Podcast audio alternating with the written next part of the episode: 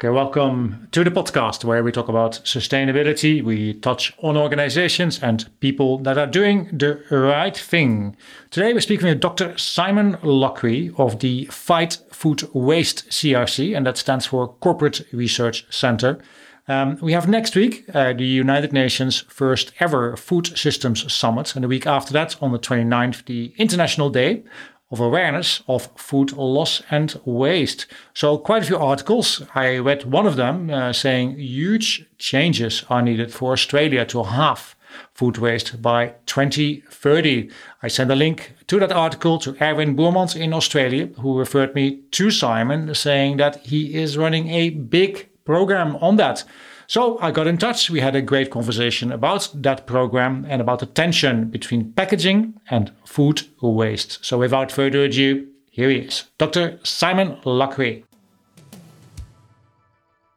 Good. Um, so, yeah, obviously, I saw your article, I saw the video, um, all very informative uh, indeed. And obviously, uh, next month uh, from the United Nations side, we have the first ever Food Systems Summit. And we have on the 29th of September as well, we have the International Day uh, of Awareness of, of, Food Loss and Waste. They have a new motto or observance, really. It's uh, Stop Food Loss and Waste for the people, for the planet. And uh, very much in line with what you're saying in your email, saving food is really a, the most important issue we have to solve at the moment. Hey? Yes, one of them, absolutely. Of them. but I think uh, it's it's tied to other big issues um, for sure that we face, which makes it very important.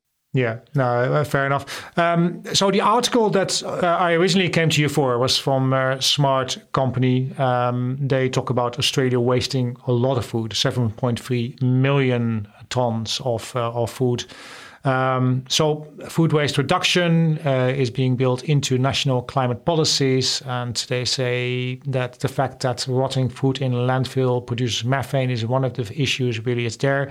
You mentioned your email that there's nothing really new there. Um, you've been working on this for a long, long time, right? Yeah. So, um, I mean that that report that was in uh, the uh, article was developed by um, Monash University and a, quite a um, important sustainability research group called Monash Sustainable um, uh, Sustainable Development Institute.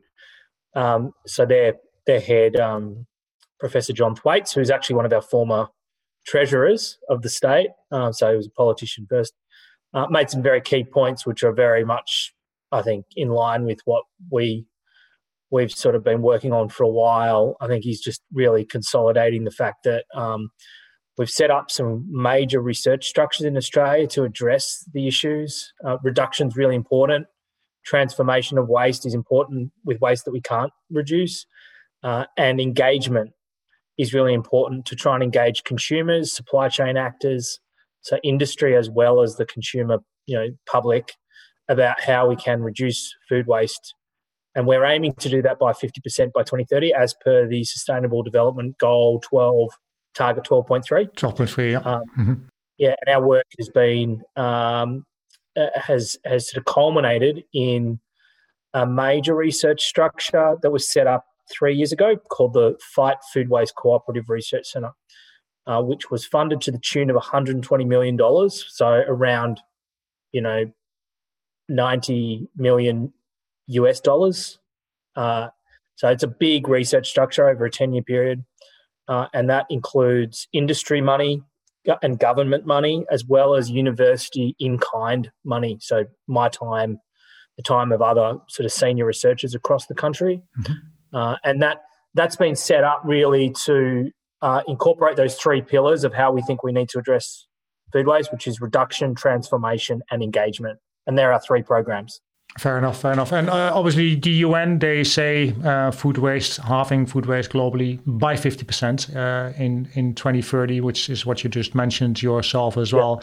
Yeah. Um, with the funding that's that that's going on, uh, one hundred and twenty million Australian uh, uh, dollars, which is I believe you told me that's the largest one, right, um, worldwide. yeah, there was some Horizon twenty twenty money out of Europe, which was um, quite large, so tens of millions of euros. Um, but this is the largest we know of that's been funded in one one lot. So yeah, it's it's the largest globally. Um, if you look at uh, important institutions in this space, like WRAP in the UK. Uh, they've been funded over a period of years to do all sorts of things around food waste, other waste streams, packaging, uh, consumer led, and industry led.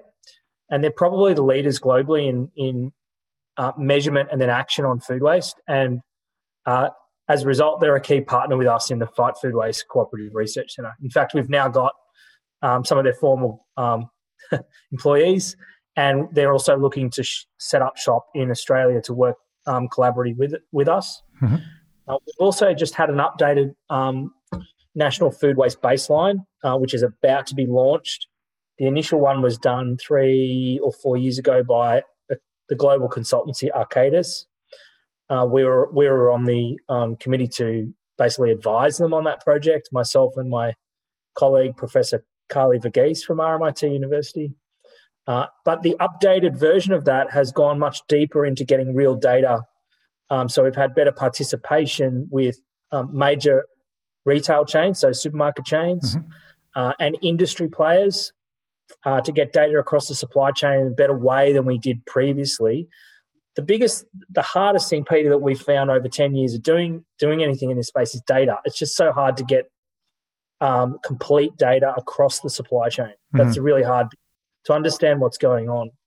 Um, but this food waste um, uh, national baseline update was done in in uh, collaboration with some local consultancies, Edge Environment and Life Cycles, and WRAP, as well as 3Keel out of Europe, who are another big consultancy out of Europe. So, you know, that's going to be really quite a game changer in terms of understanding where to focus. It's got a, a number of um, strategies attached to it and what they predict we should be trying to um, basically uh, attack um, low hanging fruit, medium, long scale, long um, long strategic sort of goals.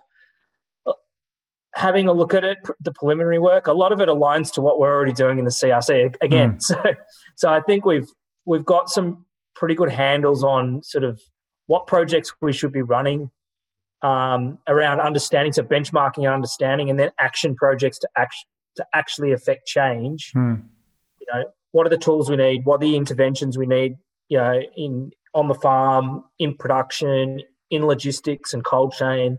What do we need to do in the supermarkets and other retail chains? And how do we engage consumers um, productively and effectively mm. so that we are not wasting food?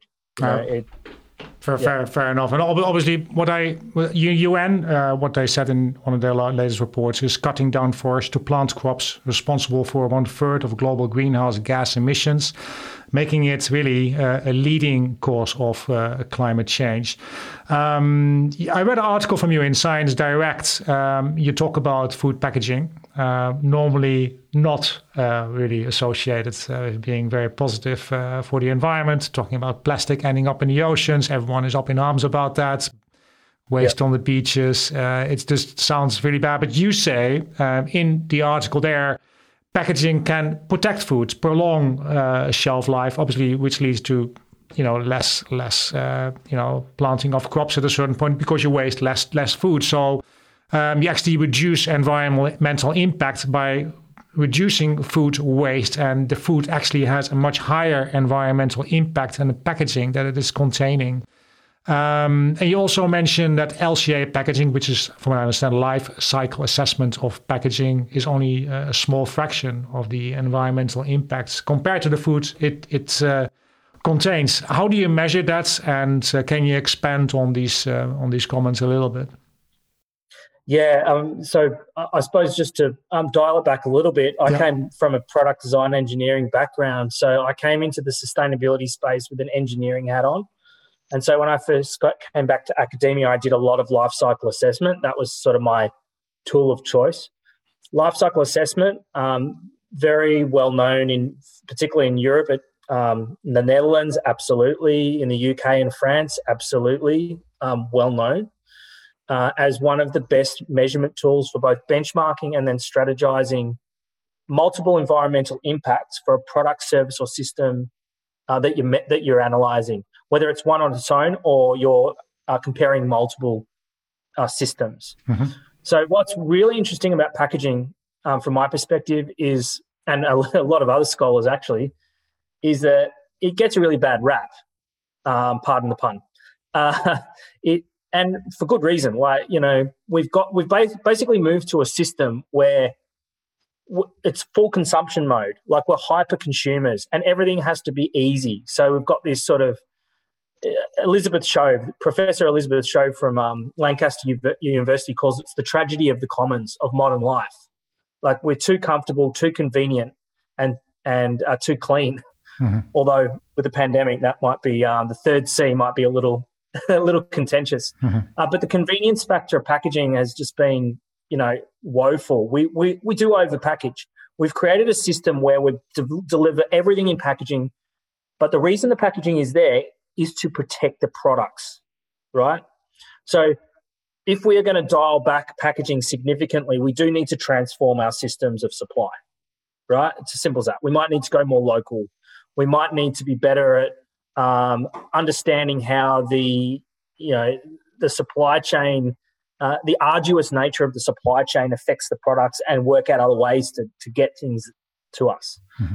Um, so if you look at the supply chain as it is now, with food. We get a lot of food from centralized places, farms that are sort of, you know, centralized and we get them into cities, all that food into cities. For a lot of the food to get there intact, we need packaging systems. And the only reason, the only way we can change that is to probably transform the way that we produce food and distribute food.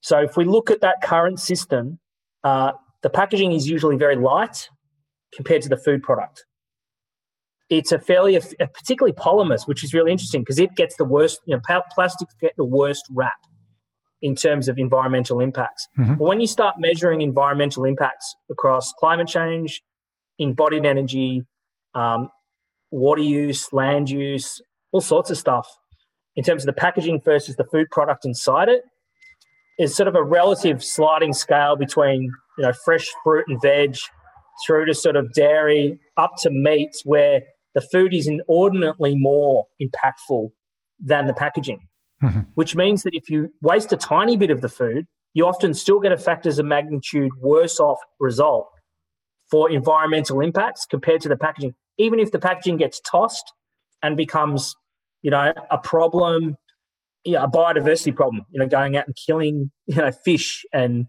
and birds and stuff like that. It's a it's a real paradox and it really blows people's minds when you say this, mm-hmm. but that's the reality.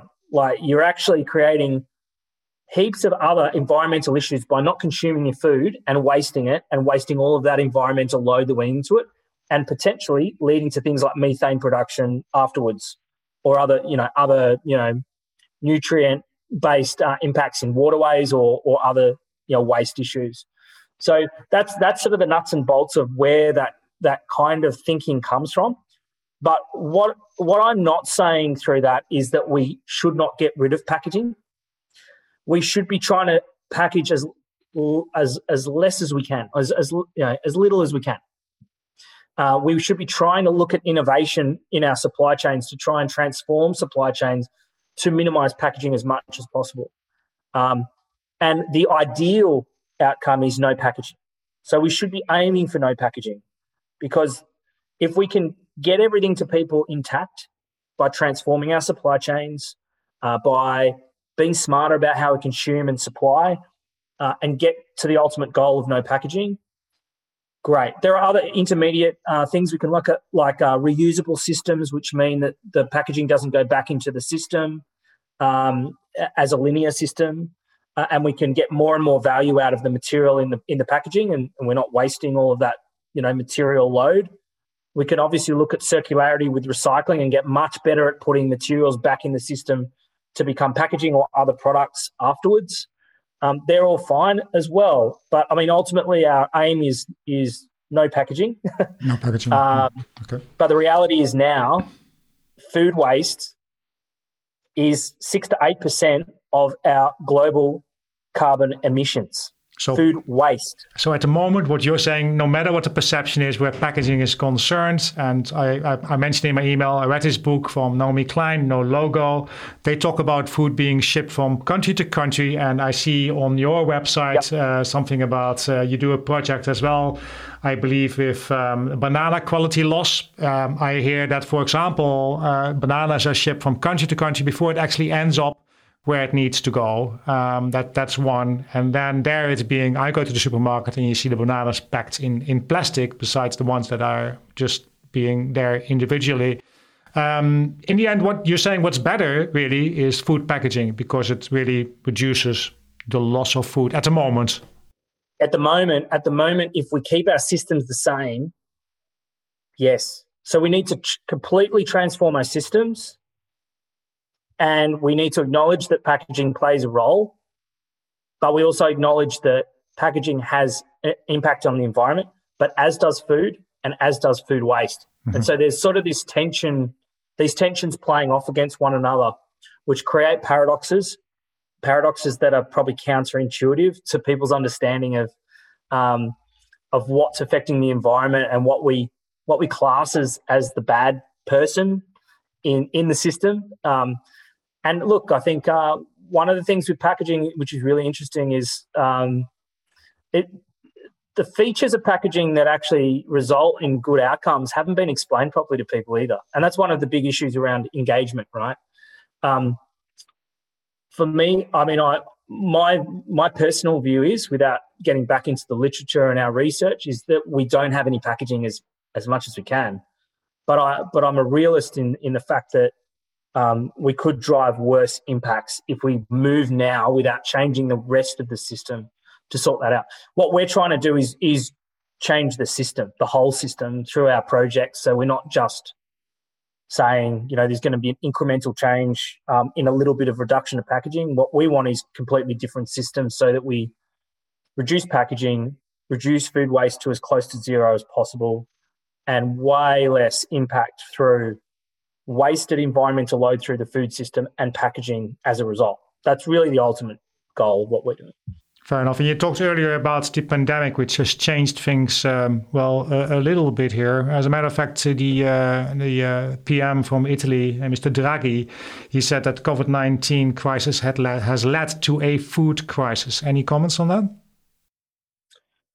Yeah, it's an interesting comment. Um, so in terms of Western supply chains, probably um, less less of an impact in that way. It's probably more the behaviours have changed.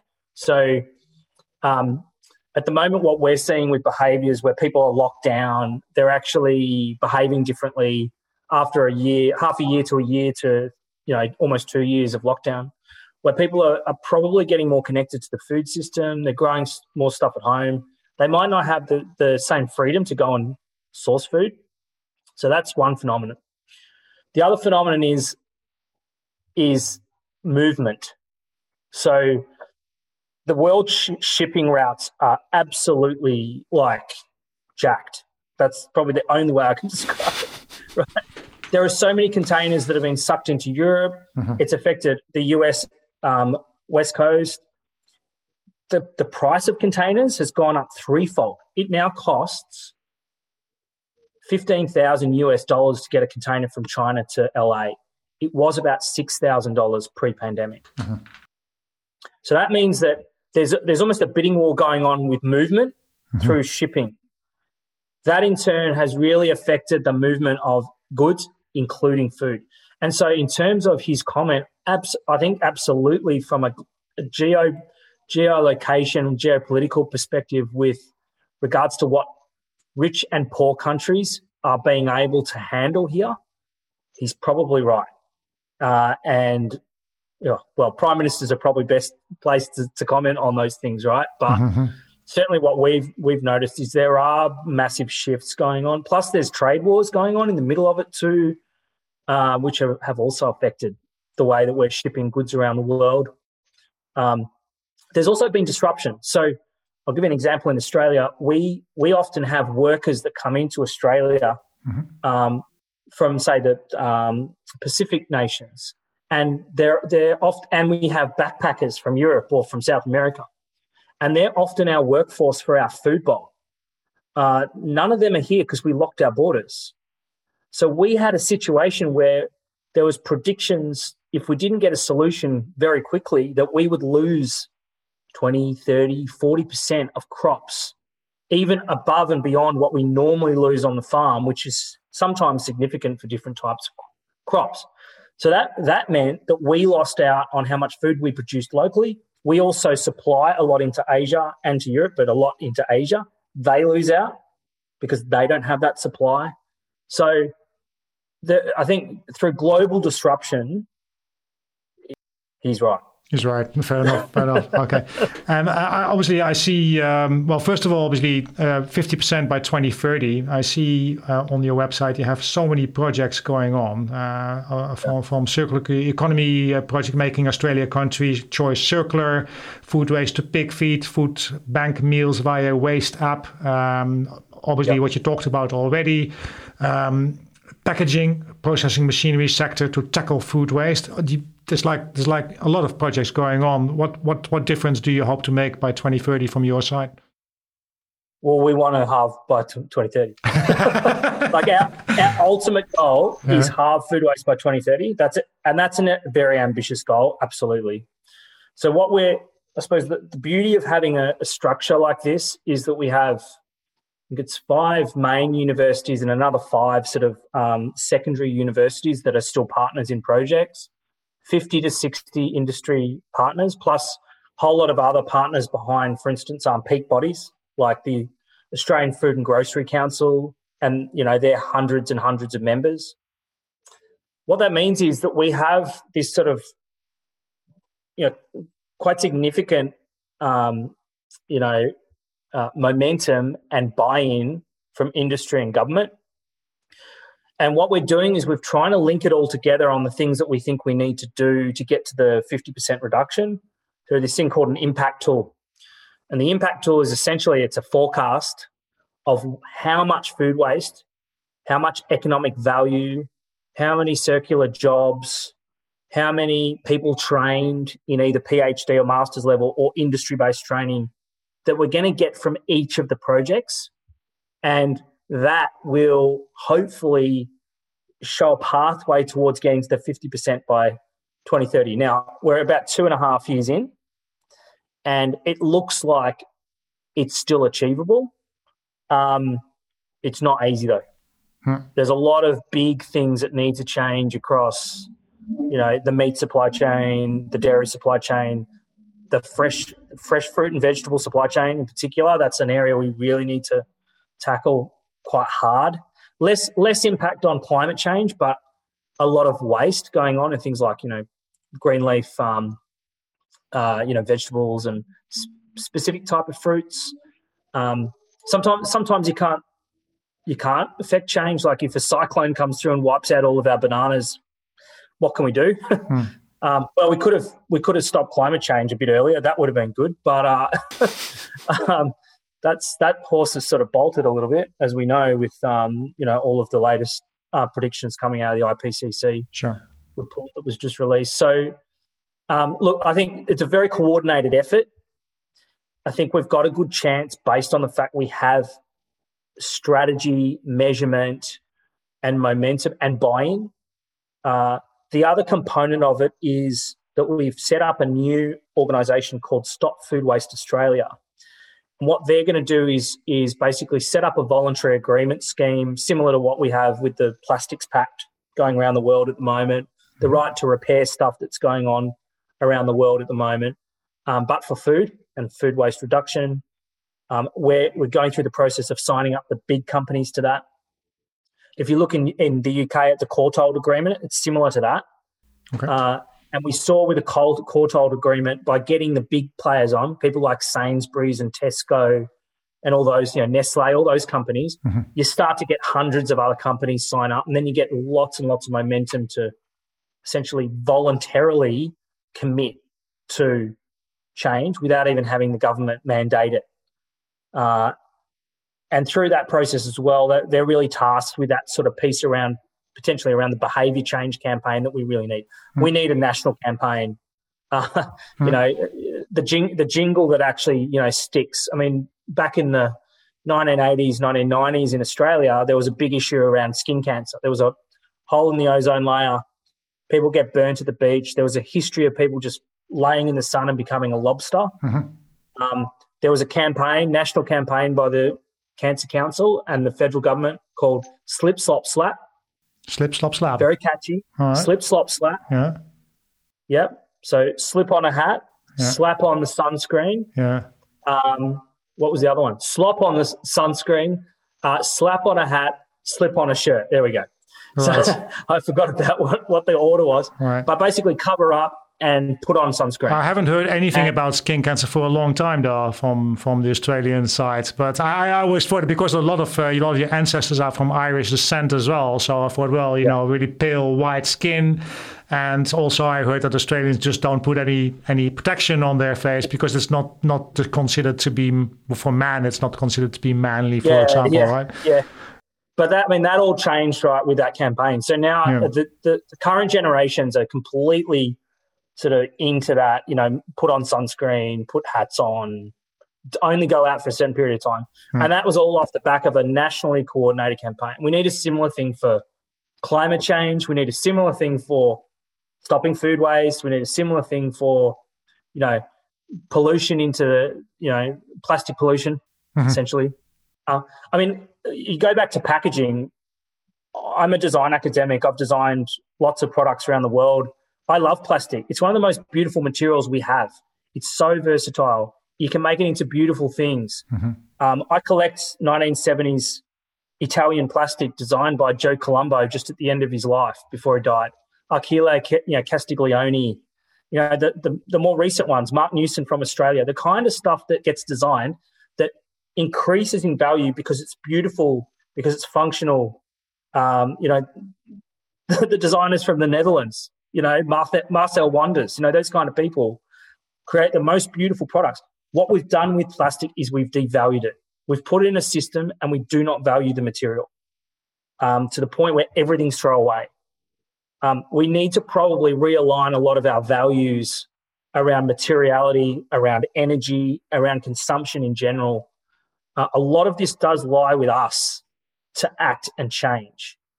Uh, and there, are, there are some pretty cool ways we can potentially engage people on those those aspects. And it doesn't need to be negative. It can be quite positive. We use co-design, gamification, you know, design scripting that is actually positive, incentivize incentivizing people to change.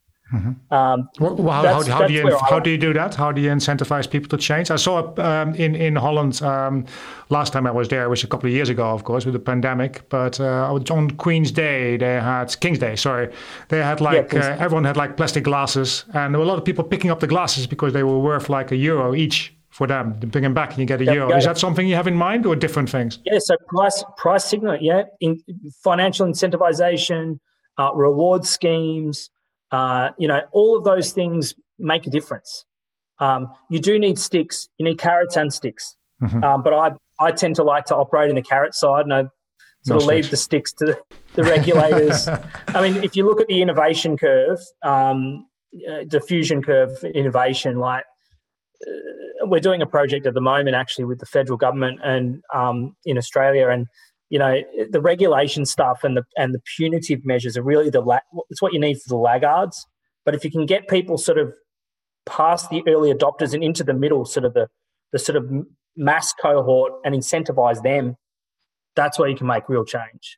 Um, one of the big problems we have really is that we're trying to solve really big pro- really big problems and long-term problems like climate change which are so far out that people can't comprehend or understand or sort of sense what's going on. They can't actually, you know, how's how's this going to affect me in the next five minutes or the next year? Well, it's probably not so much going to affect you then, but it's going to affect you in 20 years. Mm-hmm. You know, think about when you're 50 or 70, what's going to happen to you and what's going to happen to your kids and your grandkids, you know, at that time as well, compared to what you had.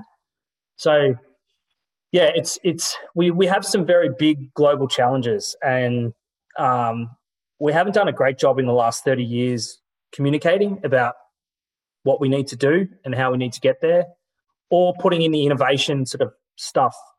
Um, we've we've certainly been there for the technical innovation. I mean the creative innovation, where you you you don't think in the box, you think outside of the box about how you engage and how you create change. Um, there's lots of examples of, of that, that that is really good, but it, it hasn't happened at mass scale. So um, we've still got a long way to go. So in food waste, hopefully we can do a little bit in that space. brilliant, brilliant. Thank you so much for doing this. I really appreciate it. So that was a podcast with Dr. Simon Lockrey. Your website is fight food waste crc all one word dot com dot au. You can find more information and the latest news on sustainable.news. And you have been listening to Peter, Peter de Vries, and I really appreciate you doing so. Please don't forget to tune in next time.